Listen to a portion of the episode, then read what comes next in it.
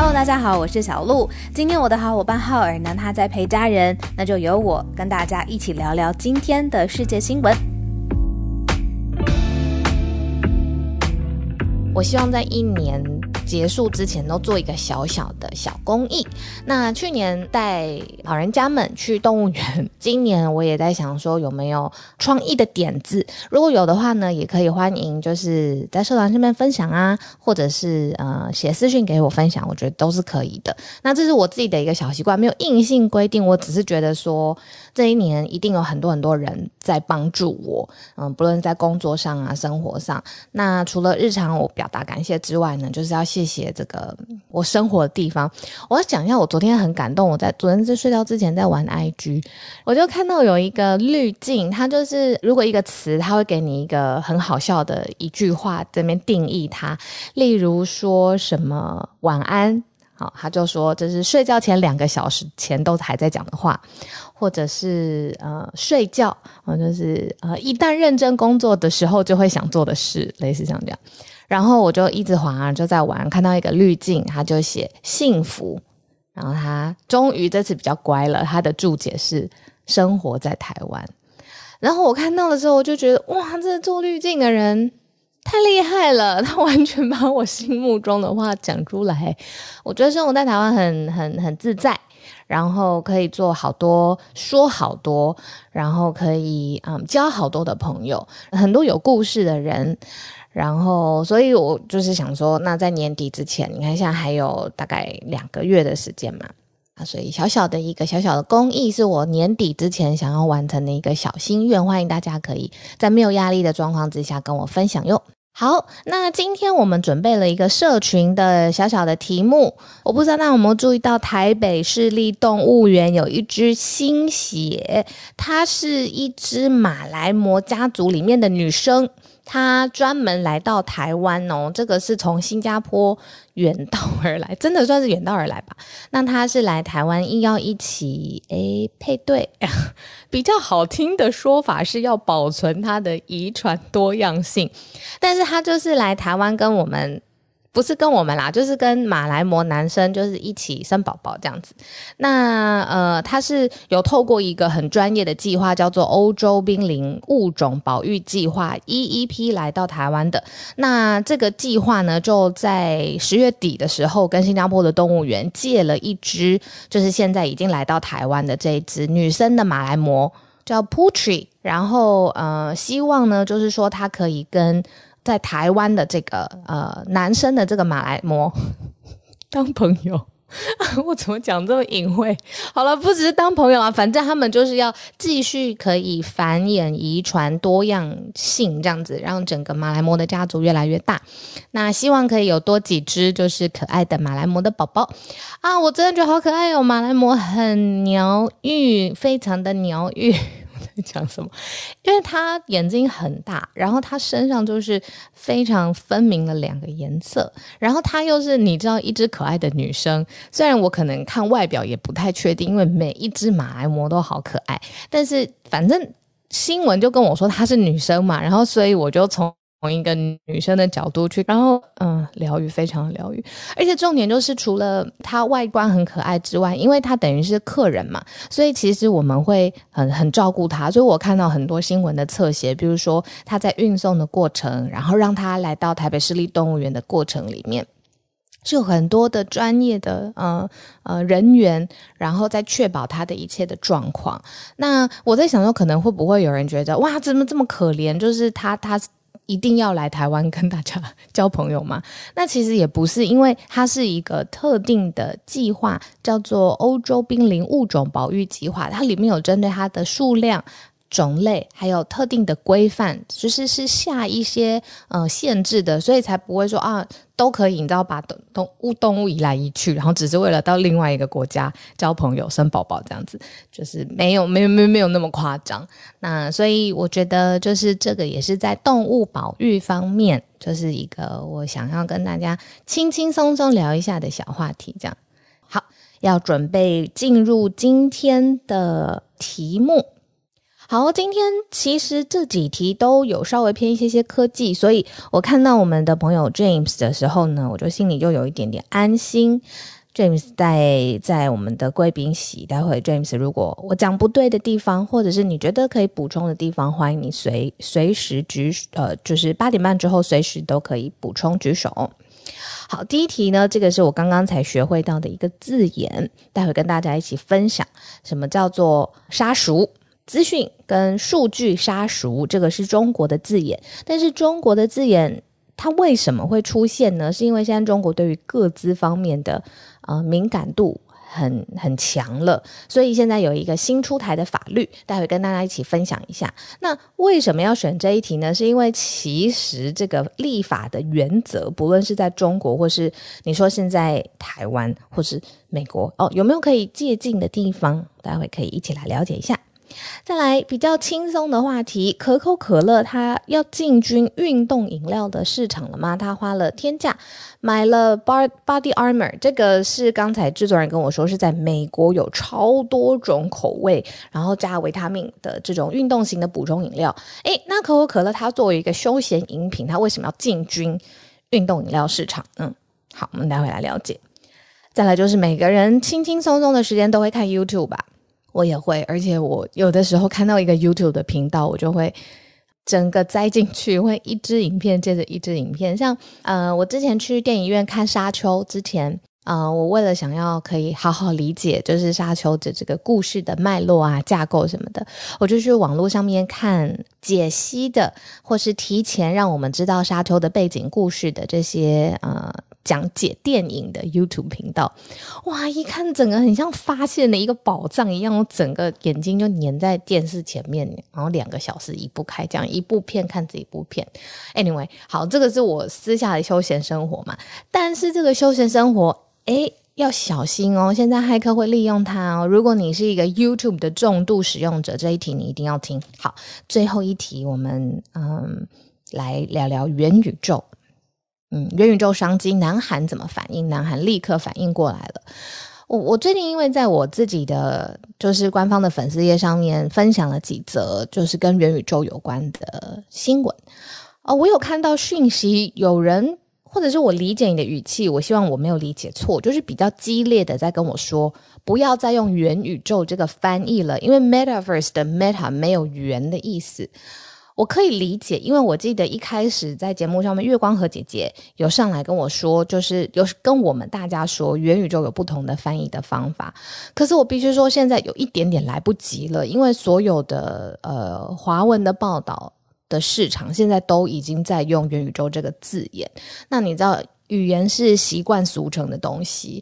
那如果他比如说，你看元宇宙的资讯科技、元宇宙的趋势潮流，现在都在用这个词。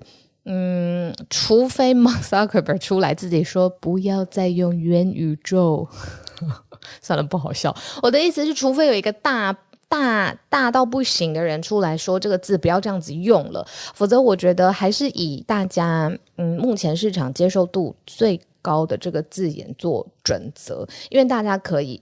清楚知道他现在在指涉什么东西，才不会一时间有一个新的词，然后大家诶有点搞混了。这样好，对不起，我扯远了。这一则题目呢是要讲说，南韩南韩他在元宇宙的题材发酵的时候，立刻组了一个国家队。这个国家队里面有谁？我们再来看哦。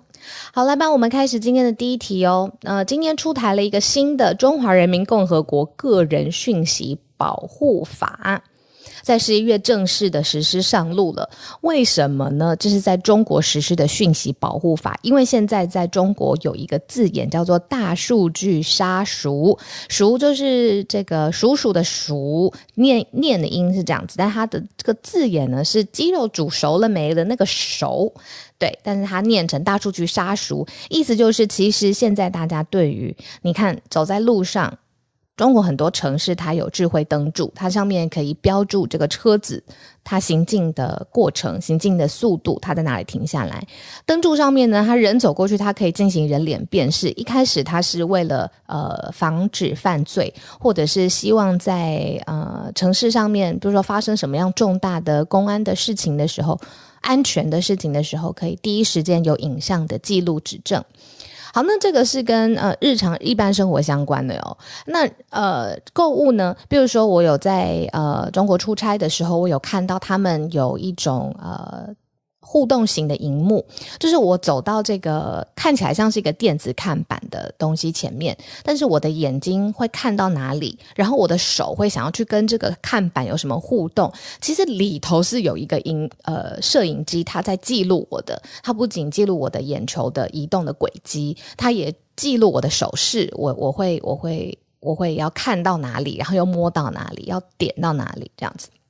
然后或者是自动贩卖机喽，自动贩卖机它可能现在上面也有一些呃人脸辨识的系统，那更遑论你知道介于两者之间的各式各样的相关于呃电子的 device 好了，会收集你个人的数据嘛，隐私。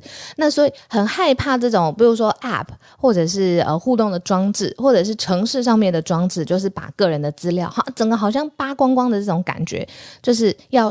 避免大数据杀熟，好，所以现在呢，嗯、呃，出台了这一个《中华人民共和国个人讯息保护法》，就是希望呢，如果你觉得你的个人讯息遭到不当的利用，你是有管道可以投诉的，而且呢，你也可以举报。这个机制呢，是就是一个新的法律型规范下来了。那希望就是说，他要来回应说，现在如果社会上面大家真的都很。担心这样的事情，那其实啊，法律就给你一条一条光明正大的道路，你是可以反映的。这样，那这个是中国他们现在出台十一月一号刚刚施行的一个法律哦，反对在 App 或者是电子的讯息上面被过度的搜集。公共场所呢，你如果安装呃摄影机或者人脸辨识的设备啊，呃，这些你都要特别特别的小心。那而且。规范说，这些要处理个人讯息啊，你要有明确而且合理的目的，你才可以收取这些隐私的资料。为什么选这个？不是要讨论中国，因为我现在也生活不在那里。那我知道待会很多朋友就是呃，应该可以有在生活中国工作或生活的经验，可以上来跟我们分享一下。但今天特别选这一题的原因，是因为我觉得在。台湾或者在美国也可以慢慢想一下，像是呃，每次我们讲到个人隐私的时候，呃，讨论是一个层次，但是比如说它再加上新的元素的时候，它变成什么呢？举例来说，它变跟疫情加上相乘之后，它变成什么？我们为了要防范疫情，有效的遏阻它，那我们的足迹是不是可以一部分的让政府知道？那是不是可以知道到什么程度？我会觉得说，这是一个慢新闻的好好观察的切入点，就是不仅是在日常的时候，我们对于个人隐私的界限可以有一个思考；碰到正是呃全国或是国际上的这种特别重大事件的时候，这个隐私的界限可不可以移动？我们要来一起慢新闻，慢慢观察。那现在至少是在中国出台一个新的法律作为一个引子，我们可以思考我们一下。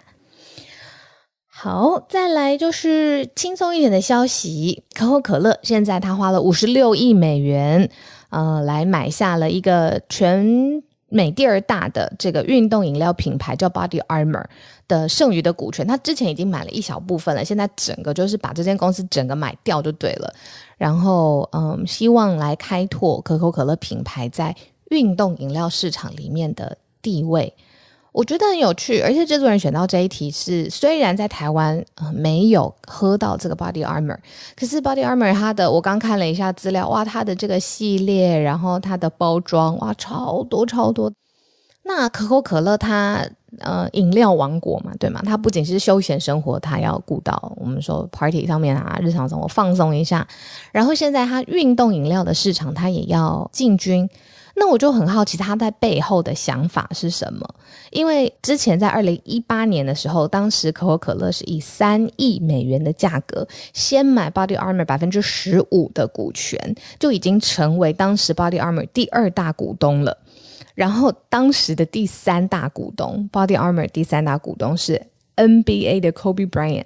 那现在呢？估计说，在二零二一年整年的销售额大概是十四亿美元，而它的年增增长是很高的。所以呢，可口可乐看准了这个生意上面并购的机会，就整个把它剩余的股权全部买掉。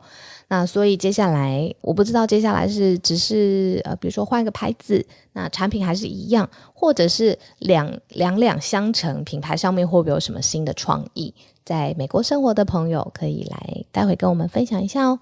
好，今天跟大家分享的第三则新闻。好，我看到的时候是吓死了。要讲的事情是在 YouTube 上面会出现的一个呃暗潮汹涌的呃诱饵，一个陷阱。好了，好，这个是自己官方的治安专家哦，他自己发布的。这 Google 有一个威胁分析小组，就叫 Tag。他最近呢，呃，Google 自己的分析小组的研究人员有发现。我不知道你们在看 YouTube 影片的时候，其实它其实是可以埋说你想要看更多，或者是你想要看下一部影片等等，你可以点一个连接。但是呢，现在 Google 自己的分析小组说，在 YouTube 上面其实有传散一些钓鱼的连接，或者是恶意软体的案例，现在呢是明显增加当中的。那有一些骇客呢，他会把一些木马的城市。就是藏在影片的内容，或者是你影片往下拉，它会有说明嘛，对不对？说明栏说啊，想了解更多，请看这里啊，你就点进去，点进去怎么办呢？可能就会中招了。这个是有一个国外的科技网站叫做 Bleeping Computer，他就是说呢，研究人员说现在啊，呃，YouTube 或者是 Google 的频道现在已经可以很恶意的就创立起来了啦。也就是说，它背后真的是谁，你不知道嘛？好，那它就算有一个很好笑或很有趣的影片好了，假设我刚刚说我很喜欢看马来貘。那他就给我一个马来貘的一个影片，他就说，那想看更多，然后就给我一个连接。那你看，以我一个观看人的心情跟角度来说，我就是想看到更多的马来貘嘛，那我就会点进去，结果没发现，就发 这个里面它就会入侵我的，包括窃取我的账号密码，会让我的荧幕顿时就截图，然后这个截图就到达他那边浏览器当中。我们现在都有暂存信用卡的资讯，真的好重要，好重要。像我在电商平台购物的时候，或者是呃任何吧，我买一个美妆或买洋装好了，我如果不想要输，每次都输入我的卡号或者是验证码什么的，我就是存存在一个。我也不知道那个叫什么，待会来问 James，我就存在一个地方嘛，所以他就他就暂存起来，然后我每一次就直接点说哦，我要呃载入我的信用卡资讯的讯息，那我就不用输入这些了，是不是叫 cookie 啊？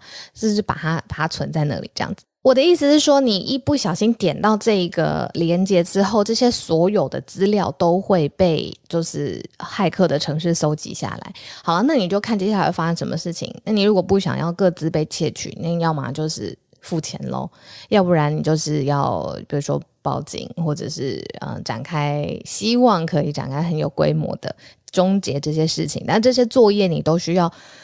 时间，然后你的心力又很担心。好，你就算付钱了，你的资安真的很安全，可以拿回来吗？这个也是很多心力上面的耗损，所以特别要注意哦。骇客现在他们是官方自己的报道，有说骇客创立了大量的 YouTube 的频道，那里面有所谓呃。操作指南是一类，免费授权软体是一类，游戏外挂是一类，VPN 翻墙软体是一类，这些都是当下非常流行的主题。像像我像如果我我 糟糕，我跟你讲，有 legit 的付费的 VPN 的 routing，那就是有很怪的，就是免费的这个 VP VPN 翻墙的这个软体，大家特别特别要注意。嗯，这是放在 YouTube 影片里头的。嗯，一些连接，大家要特别特别小心啦。Google 之前还公布了另外一种的这种钓鱼的活动，窃取这个 YouTube 的账户，卖到暗网里面来进行加密货币的诈骗。哇，好，这 这一句呢？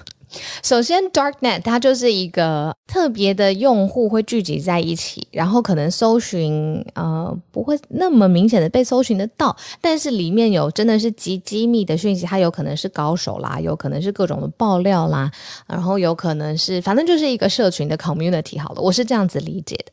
那他说有一种呃可以窃取 YouTuber 的账户，直接卖到暗网当中，那你不想被卖到暗网里面呢？那或者是。呃，用这个暗网，然后来跟别人来做加密货币的交易，但是这本身整起是个骗局，让我呼吸一下，有点累。真的有点累。一开始大家看 YouTube 的影片，应该只是想要开开心心享受一下影音上面的小放松，或者是开开心心的呃学习一些新知识、唱唱歌、跳跳舞。然后结果你看搞成这样，要小心，要小心。好，我现在很需要有一个 Line 的贴图，叫“心好累”，因为我不知道大家有没有这种感觉，就是你知道科技走到一定程度，它其实是会有一些嗯反噬，这个字用的有点重哦，可是我感觉真的就是这样子。比如说带来很多便利的东西，举刚刚的那个例子，暂存我的信用卡的资讯，那其实它就是存在一个地方，就是有可能被弄走，对吧？那我虽然知道有这样子的风险，可是我为了贪便宜，我说我自己，我为了贪那个节省下来要输入卡号的时间成本，我就是会让呃 Google 或者是其他的 server 记一下我的信用卡的呃资讯，或者是我的地址的账单等等等等的。那说实话，一般人像以我来说好了，不要说一般人，就是以我来说，那怎么要真的好好防范？这个对我来说是一个要学习的东西，它我不是一开始我脑袋里就有的知识，所以我要慢慢的学习。啊、我们最后一题来谈 Metaverse。好，这个嗯。那天我在听一个 podcast 的时候，我有写在我的脸书上跟大家分享一下，然后我也问了一下 James，就是这个说法有没有正确？那很开心，James 好像也某种程度上面是蛮认同这个说法的。我听到的 podcaster 呢，他是在形容说，呃，脸书现在公司整个改名 Metaverse 嘛，就呃。叫改成 Meta，然后他连他的股票交易代号也改了，也就是说，他不仅是在金融市场上，然后他的公司未来方针上，我们之前新闻已经讲过很多次了，他的整个未来就是要朝这种呃，每个人可以建造一个自己的世界，然后你会很沉浸在里头。那这个东西其实是，嗯，你说角色扮演软件，像什么麦块。呃，Minecraft 这种已经从游戏的 industry 里面证明了很多次，你如果有办法建造自己的一个城市、自己的世界，我不知道你有没有看过脱稿玩家，你就是会很投入在里面嘛。我完全想象得到，这就跟有一个人装设了呃装饰了自己的房间，房间的每一个东西都是自己精心精良心打造，那我当然会很想要。无时无刻都留在那个房间里面，而且我想要让别人来我的房间玩，看我的房间，对吧？同样的东西你搬在 Metaverse 上面，它就是一个呃，里头是可以按照你的想法可以打造的，你可以在里头工作啦，呃，玩游戏啦，然后买卖交易啦，等等等等。好，那为为什么要分享这个？是因为我听 podcast 上面说，说之前有人说，你看 Google 它其实公司也经过一些重组，它一开始 Google 下面有更多更多旗下产品的时候，但是每一个产品的负责人好像呃都想要做做自己更专注投入的时候，他就是成他的母公司就叫 Alphabet，他。就是有一个，你知道，成立一个好像大家长的感觉，在上面是大家的保护伞。那下面呢，你各个的产品的负责人，你就好好的把你的产品发展完，这样子，或者是 CEO，你想做你的事情，那你就好好的完成你想要做的科技上面的 agenda。那我听到的 podcast 还是这样子分析的，他就说，你如果拿 Google 的 Alphabet 去来想 Facebook 变成 Meta 的话，那你想错了。他觉得说，真正比较像的是 Steve Jobs 跟 iPhone。他说：“苹果这间公司，它最早最早是，你还记得我们都看过最早的什么第一第一台 Macintosh，第一个 Mac，好像就是给啊绘图人员可以很好的上手去操作它里面的流线，然后这个外观又很漂亮，Macintosh 做得很好用，然后又很简单，所以市场上面很受欢迎。但是苹果并不是靠 Macintosh 在世界上面有这样子的地位。”它是靠 Steve Jobs 做出了第一支的 iPhone。iPhone 它接下来有它的联网，它有它的生态系，它有上面的 Apps。是因为这样子，所以颠覆了我们现在所有，比如说日常生活、社交啦、截取讯息啦，各种的方式跟样貌。所以那个 Podcaster，我是听他是这样子譬喻的。他说，Zuckerberg 他现在是全新的想要投入 Metaverse 的这个创业跟创意当中。那这个颠覆的程度，我昨天问 James，他有多久？五到十年吧，五年很可能很近，五到十年，整个席卷大家生活方式的新一波，会不会就是 Metaverse 呢慢新闻。我希望十年之后，就算不是我主持，就是这个早安新闻留下来的这个慢新闻，我们可以继续来观察。十年之后的早安新闻，在 Metaverse 里面，我想我要有一个 CNN 一百 G 的摄影棚，应该可以做得到吧？好了，Anyway，最后一题，对不起。好，这个现在呃元宇宙的新商机，南韩的政府反应很快哦，他立刻成立一个国家队，这个国家队里面有谁嘞？有三星，有 Line 的母公司 Naver，还有 Kakao，是不是 Kakao Talk？卡靠呢？我们来看一下哦。这个 Metaverse 是一个很新的愿景跟题材。那像电影《一级玩家》里面，我刚刚讲的脱稿玩家等等的，就是在这个 VR 的虚拟的互动空间里面，你可以建立起属于你的人生啦。那南韩政府反应非常非常快哦，今年五月的时候已经成立了一个叫元宇宙的联盟，代表了企业，就像刚才说的三星、LG。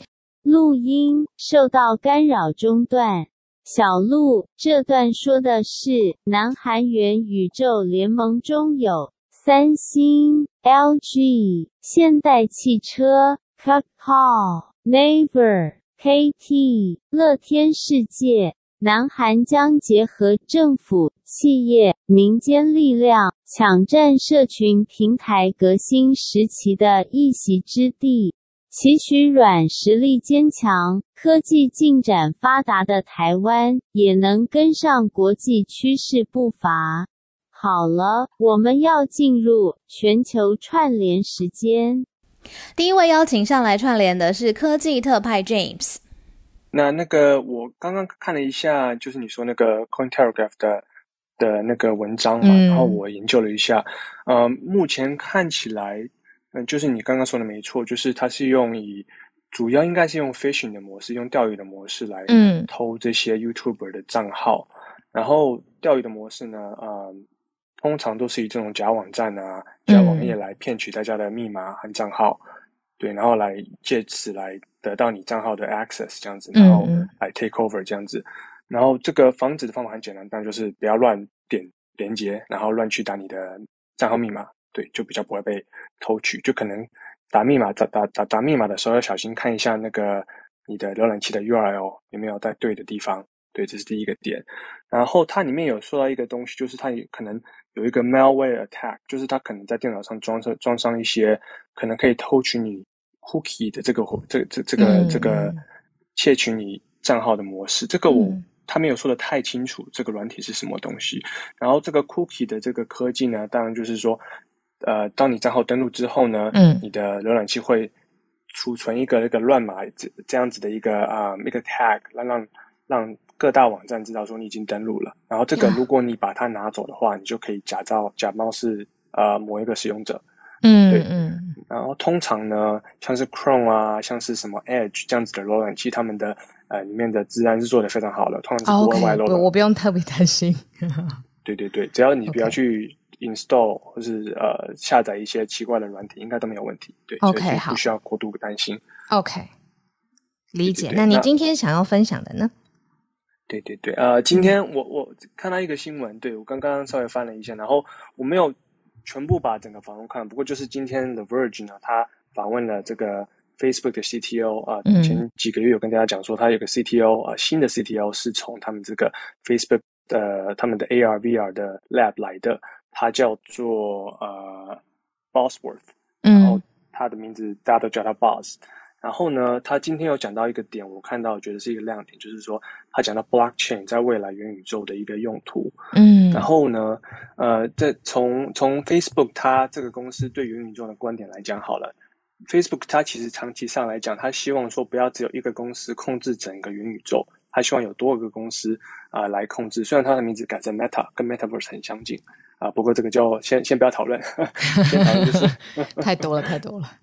对，现在讨论就是他他呃觉得说，blockchain 这个区块链呢，如果要在这样子的一个模式，不需要一个公司来来 control 来控制整个元宇宙的话，是非常重要的。因为说，如果你要在这个元宇宙里面做一些商业活动啊，比如说，或是说做一些呃呃，可能不是商业活动，可能只是跟呃你的朋友呃聊天或是互动这样子的模式的话，嗯、你可能要去储存一些讯息在你的资料库里面。然后这个资料库呢，如果你让一个公司都全部的呃 control 的话，是一个很危险的事情，嗯、就没有办法做到这样子，就等于说就只有一个公司来控制整个元宇宙了嘛。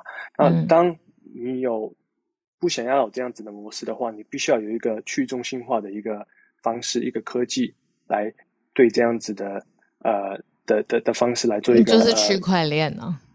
对，没错，区块链就是目前来说最好的科技。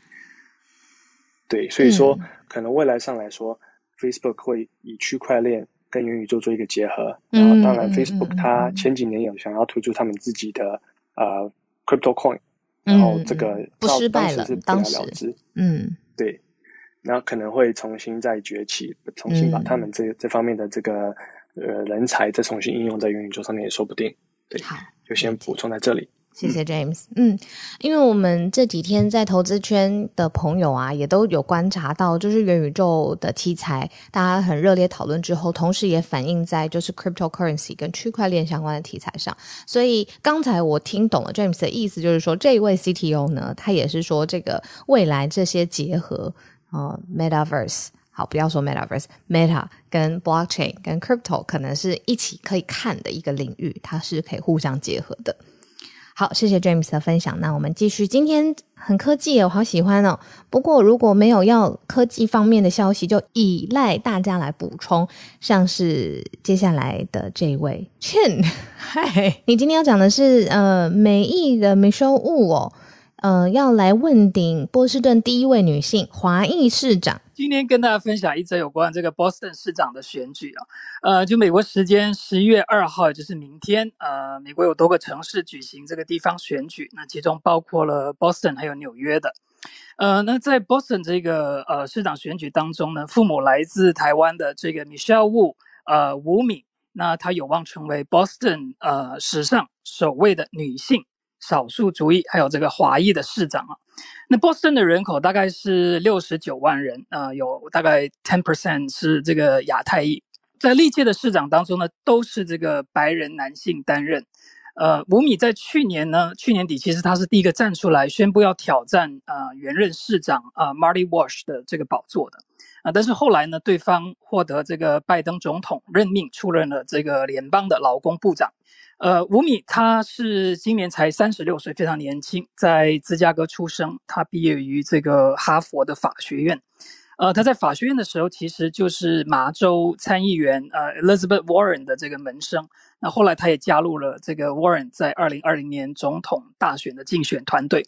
那他这一次出来参选呢，也获得了这个 Warren 的支持。他其实本身参政呢也有一段时间，他在二零一三年的时候就。呃，当选了这个 Boston 的市议员，也是呃，该是就是历来第二位这个有色人种的市议员。那后来他也继续连任了三次，呃，还有在呃二零一六到一八年期间呢，成为这个呃市议会的议长啊，他也是首位的这个亚裔担任这个这个角色的。那在九月份的这个初选当中呢，吴米他是以第一高票进入了明天的这个决选啊，他的对手呢也是一位女性，呃，Anissa George，嗯，她本身也是这个 Boston 的市议员。呃，父亲是这个突尼西亚人，母亲是波兰人。呃，虽然呃，吴米其实在这个民调方面哈，呃，各个民调都显示他有很大呃幅度的领先对手，有些甚至达到这个三成左右。呃，但是我们都知道嘛，选举这个事情鹿死谁手，其实要等到明天开票才能分晓。那其实不管谁当选哦，嗯、这两位人选他们。都创下了这个呃历史的记录，呃，会将会成为波士顿的首位民选的女市长，嗯，而且两位都是来自这个移民的家庭，嗯嗯嗯嗯，理解，在时代意义上已经很特别了。Jeff，你现在人在波士顿吗？不是，我本身是在 LA，你在 LA，OK，、okay, 好，对对对，谢谢就是很关注这个在美呃亚太裔参政的这个事情，对对，因为其实，在之前不是很多华人。担任过这种呃大城市的市长啊，之前也只有在湾区那个 Oakland 有过一个呃关丽珍，二零一一年，还有这个旧金山的市长也有一次，呃，当然之前这个 Andrew Yang 就是参选总统的那一位，他有参选，对对对，他有参选纽约的市长选举，但是他可惜嗯在初选的时候落败，否则的话，他明天也会、嗯、也会上场。谢谢 Jeff，哇，帮我们补充的消息，谢谢。谢谢嗯，移民的家庭，而且是女性，就是在 diversity 上面，现在已经看到一些新的可能。谢谢你。好，我们继续来邀请叶老师。老师，我知道你今天要分享自己想要分享的新闻，但开始之前呢、啊，我们可不可以再聊聊我很喜欢的马来貘？因为有人会问我说，那这样子对于刚才老师有教我们，他的名字就是女儿的意思嘛？那让他来生宝宝，对于动物会不会不太好？老师，你知道我想问什么吗？我我知道，其实其实不会啊，因为之前我有看那个，就是那个，因为之前马来貘的命名的时候，我有稍微看了一下他们的呃族谱，大概可以这样讲，就是动物那个北市动物园马来貘的族谱，那感觉上就是他们就是那个好像那只那个魔术啊，嗯，魔术跟。两只不同的那个雌性的马来貘交配，嗯，那这样子的话，如果后代互相交配的话，会有近亲繁殖的危机。哦，懂了，已经已经太近了。对对对，因为等于说他们就是，嗯，呃，照我们人类的说法，就是所谓的堂兄妹。懂，OK。对，所以。就是说，它这个等于说是增加，为了要增加这个遗传多样性，所以把这个新加坡的马来貘带过来。OK，OK，对对对，所以这个是那个等于说是一种那个增加那个遗传多样性的方式。嗯嗯嗯，好啊。那老师今天要想跟我们分享什么呢？呃，今天第一个来就是。那个就是第一个来分享一个有趣的，就是澳洲哈，澳洲的不是，对不起，纽西兰，纽西兰的那个年度鸟类选举，二零二一年度鸟类选举，结果当选的竟然不是鸟，而是蝙蝠。老师，蝙蝠是鸟吗？不是，对不对？蝙蝠是哺乳类。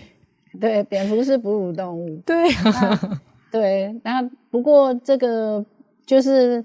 当选的这个就是所谓的这个纽西兰的长尾蝙蝠，或者是照他们的毛利语，我不知道，我我不会毛利语，但是念起来就是，如果按照英文的念法，就是 Peka Peka Turoa。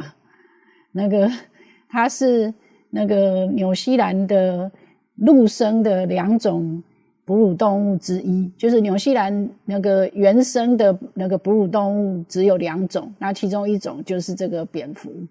那这次就是票选结果，这个长尾蝙蝠赢了第二名，赢了超过三千票。对，所以这个当然第二名的确是一种鸟，但是这个第一名实在是赢太多了。过去有稍微关注一下，就是澳洲跟纽西兰的动物哈。那另外一个想要分享的新闻是，澳洲最近在那个控制。他们的这个野化马的数量，就是打算要把打算要把他们最大的这个山地的国家公园的这个野马呢，那个减少一万只。那这个减少包括说可能把它杀掉啦，或者是说把它移到其他的地方。那主要是因为这个澳洲其实没有他们原生的这个有蹄类的动物。那当年马是因为那个经济的理由而引进的，那引进来以后，就是马的这个蹄子对于当地的这个啊、呃、地，就是土壤啊，造成那个造成一些严重的损害。嗯，对啊，可是就是因为澳洲感觉上是啊。呃就是他们原生的动物其实并不多，嗯，因为过去我有稍微在关注，就发现说他们有非常多就是外来，就是所谓的入侵动物的问题。嗯，是不是跟本土不符，对不对？对对对，就是说，因为到了当地之后没有这个呃没有天敌，嗯，所以就增加的非常多。对啊，包括说他们很有名的是他们的那个甘蔗蟾蜍的问题。嗯，然后甘蔗蟾蜍多到一个可怕的地步，嗯，甚至于我曾经有读到过，就是报道说有那个呃当地的居民啊，完全是处在一种崩溃的状态，就是在半夜的时候呢，那个开着车灯上路去压死那些蟾蜍这样子。哦，因为是太多了，它就失控了这样子。对对对，哇，OK OK，啊、我觉得人跟动物跟环境的平衡真的是一个一个一个大学问，我觉得，嗯嗯嗯，对啊，最近其实台湾也有就是那个埃及圣环啊，啊，老师那是什么？呃，那是一种鸟，太多了是吗？对，就是它也是外来种，Okay. 那引进以后，嗯、就是有人把它引进之后，然后从那个那个就是呃，就是从那个引进的地方逃出去，嗯、结果。跑到结果到处跑，然后大繁殖。最对大繁殖最多的时候，他们曾经发现，在一些那个就是在一些地方啊，有那个上千只的那个聚集。嗯、老师，你说那叫什么环？埃及圣环。埃及圣环，OK，是一种台湾也很过度多的，已经太多的鸟。对，它也是入侵种。对，其实你看马来貘太少，需要跟别人借。别的国家借一个女生，然后有些有一些物种太多，然后会让人失控，要上车就是开车去，你就撞是不是？老师刚才那个，对对对，把它压扁，压扁。对啊，那个是那个是两栖类，那个就是那个呃，两个叫甘蔗蟾蜍，嗯嗯，对。谢谢老师，老师每次都帮我们就是补充，我完全是日常接触不到的。一开始是植物上面，然后水果上面，现在是动植物跟自然上面相关的平衡。老师，我有看到你在社团上面有分享老师的著作，是不是现在在一个电子平台上面看得到了？对对对，我放在 Readmoo 上面，因为。嗯对，因为那个是那个是我在国语日报的专栏，嗯，然后我那个第一部分的专栏之前已经有集结过，就是已经有集结过，就是那个呃由国语日报出版，嗯，那第二个部分的话是我自己把它整理出版，好，没问题。我现在叫对啊，就那个大家如果有兴趣可以去看看，因为事实上虽然在国语日报。主要的这个 TA 是这个国中跟国小小学生，嗯，对。但是那本书其实我自己是觉得也很适合成人看啊。好啊，好，大家可以到社团上面，或者是来搜寻一下叶老师。谢谢你，谢谢老师。这些都是知识谱啊，已经不是科普了，你知道，不是科学方面，是地球谱啊，日常生活谱，就是一些普通的知识，有的时候听一听觉得好有趣。那个，你知道我刚收到一个多可爱、多可爱的私讯，我待会一定要发我的线动。我们的好朋友鸟儿啾，他把马来貘的族谱给我了。为什么马来貘这么可爱的，每一只跟每一只都长得这么像的，然后竟然有族谱，胎胚素马来貘族谱，有一个制表人。是马来貘本人吗？是，好，他把他的族谱画出来了，我待会发来限动上。谢谢你哦，补充给我，整个我太开心。好，我们继续，接下来下一位，我们邀请下一位 Benjamin，嗨，马来西亚的同业朋友，今天要跟我们讲什么呢？我讲一下，就是呃，昨天我们那个呃资深的本地的呃呃医生，就是他有想，他有说到，就是在今年九月跟十月之间。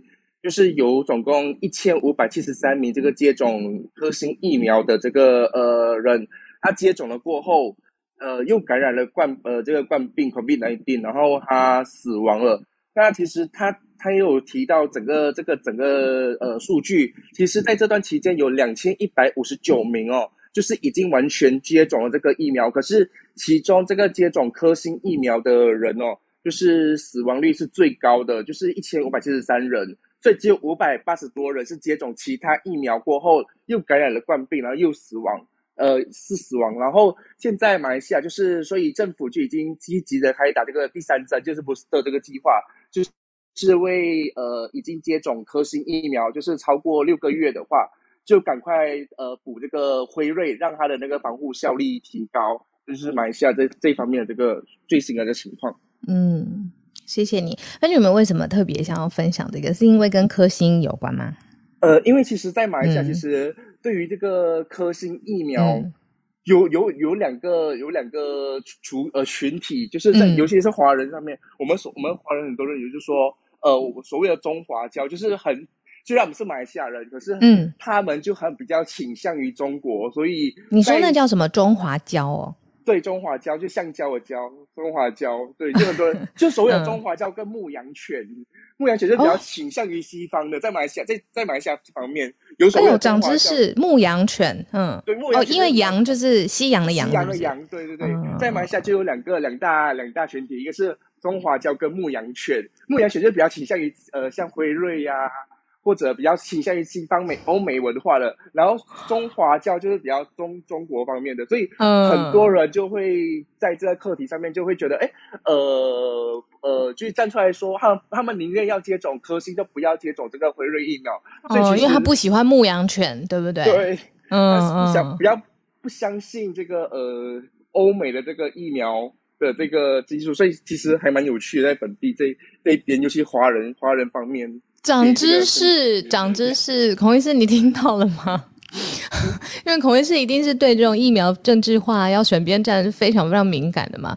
然后现在在马来西亚，原来也有这样子划分，而且还取了一个名字。哇，谢谢今天 Benjamin 的分享。你在当地看的一定是最多资讯的人，谢谢你也把他带来这个房间，谢谢。今天最后一位，哎，很很久没有听到 Isabel 的声音了，很期待今天要跟我们分享什么。今天想要分享就是，也要就是间接你刚刚分享那个可口可乐买那个 Body Armor 的新闻。他说，其实这就是 Kobe Bryant 在嗯二零一四年就投资六百万美金，然后就是买了百分之十 Body Armor 的这个股份。然后今天这个收购案让他获利大概四亿美金。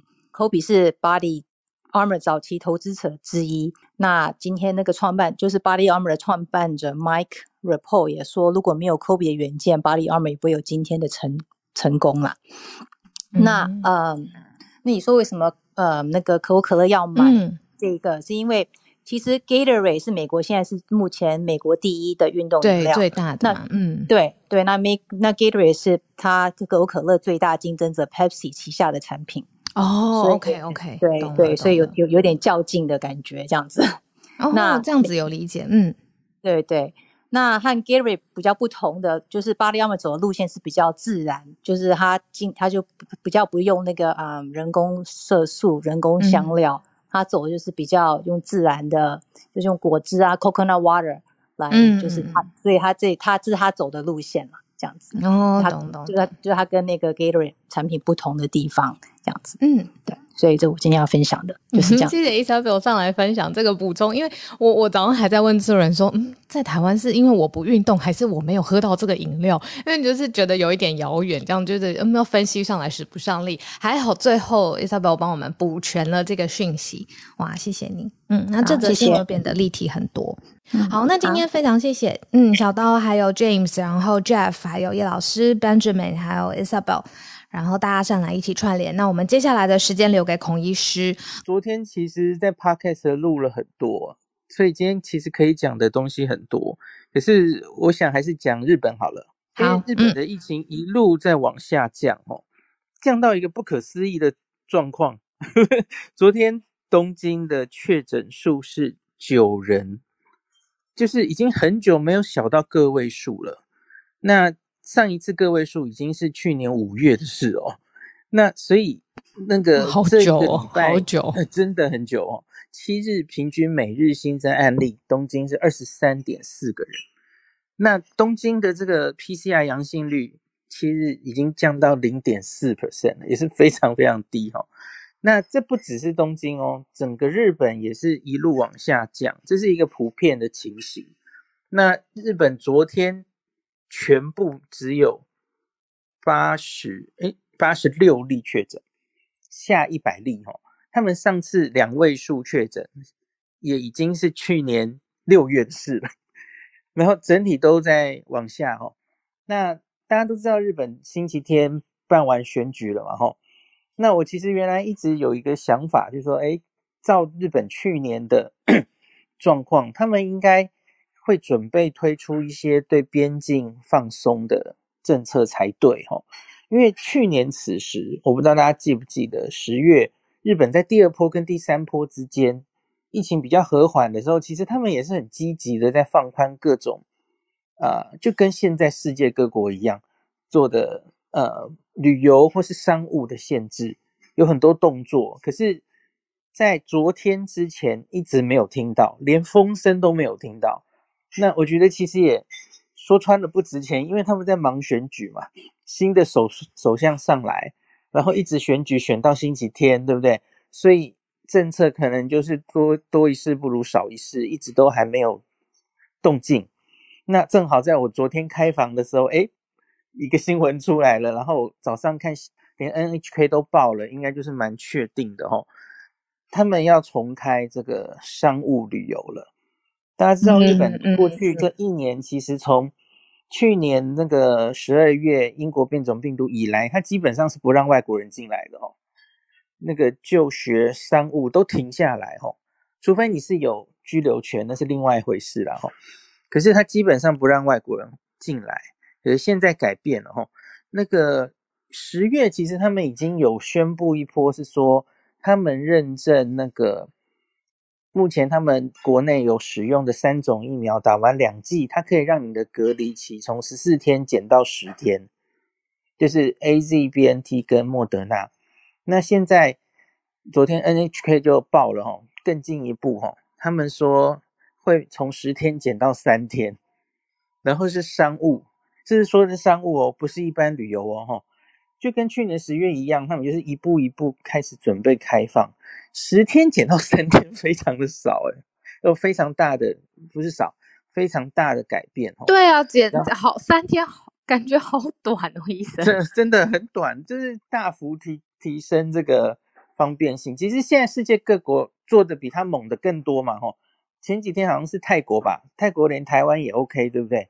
我们最后有在名单上嘛，吼。反正台湾，然后打过他们认证的疫苗，现在去十一月起去泰国是免隔离，直接下机免隔离哦。就很多国家都有推出类似的状态。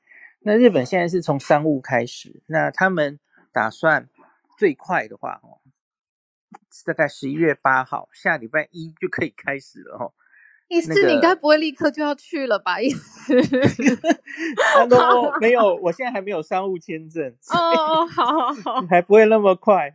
好好好。其实我也在想，我我现在去好像也没什么意义，因为我昨天的 podcast 讲了很久，就是台湾人到底什么时候可以真的一般的旅游？我觉得速率速率还是取决于我们自己什么时候敢放十四天。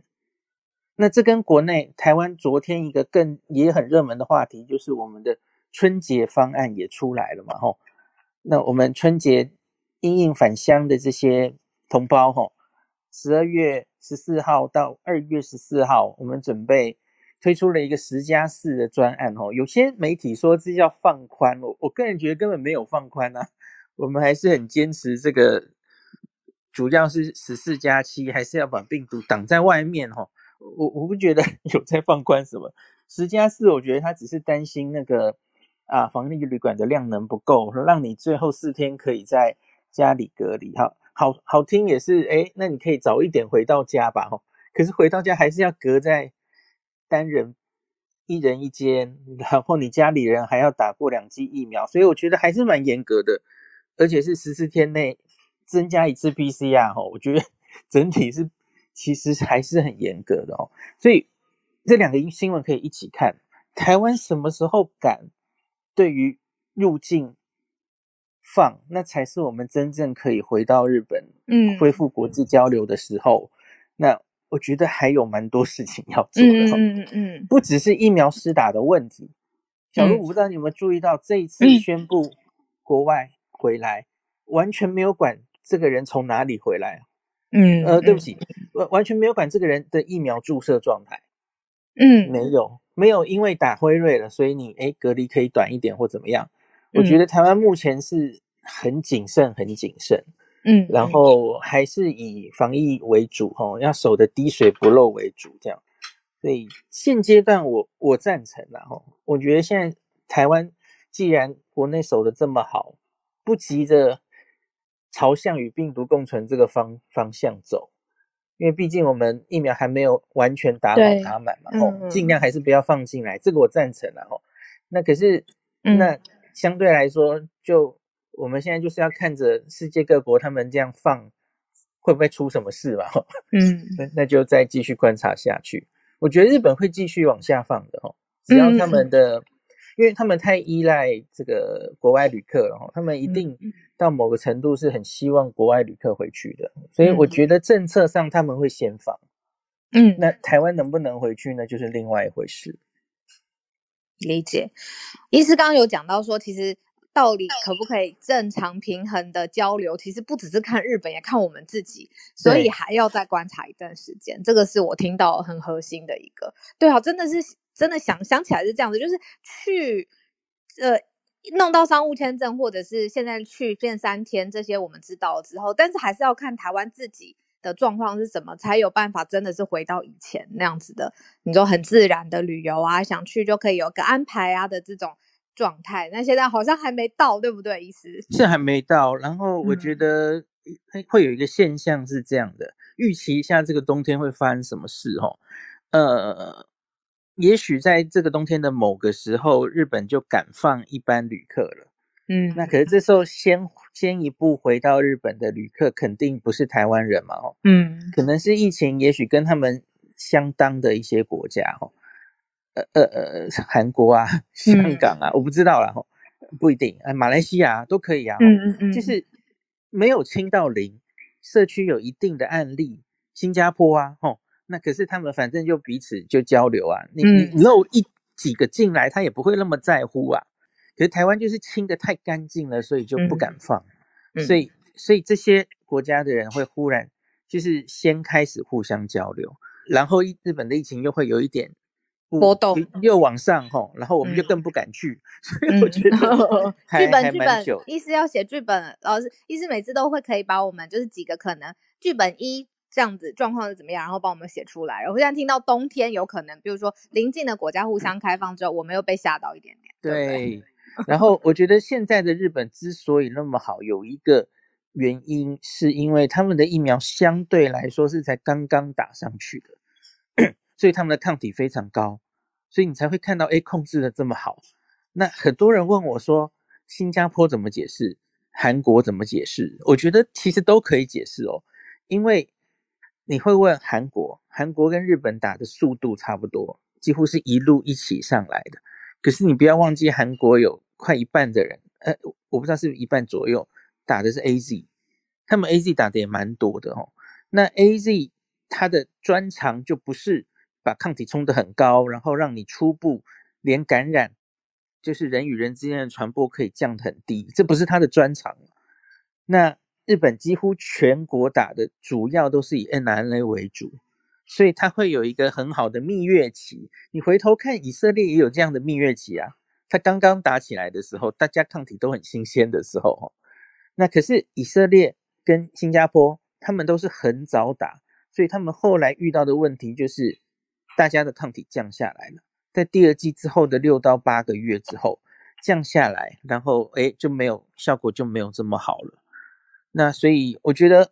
所以我觉得日本的冬天会有再一波，嗯，只是那再一波是多大多小，那他们会为此十二月准备就要开始打加强针了，就是看了世界各国的教训嘛，吼，可以预防掉多少，所以这是我们要好好观察的，嗯，所以大家还是不要急，今年冬天大概回日本的机会还是渺茫，哦，除非你是 商务是另外一回事啦，吼，嗯，一般旅游大概还要再等等这样，再等等，嗯。嗯其实我觉得啊，就是制定这种边境开放管制的这个太难了。它不仅是你看时间轴的考量，嗯、呃，有几季几季的考量，还有就是哦邻近国家的考量，还有商务跟经济的考量，就是太辛苦了。就是还好，意思有在帮我们抽丝剥茧，才会理解说哦，那为什么有些国家是这样？那这样子之后要担心什么？要不要观察什么？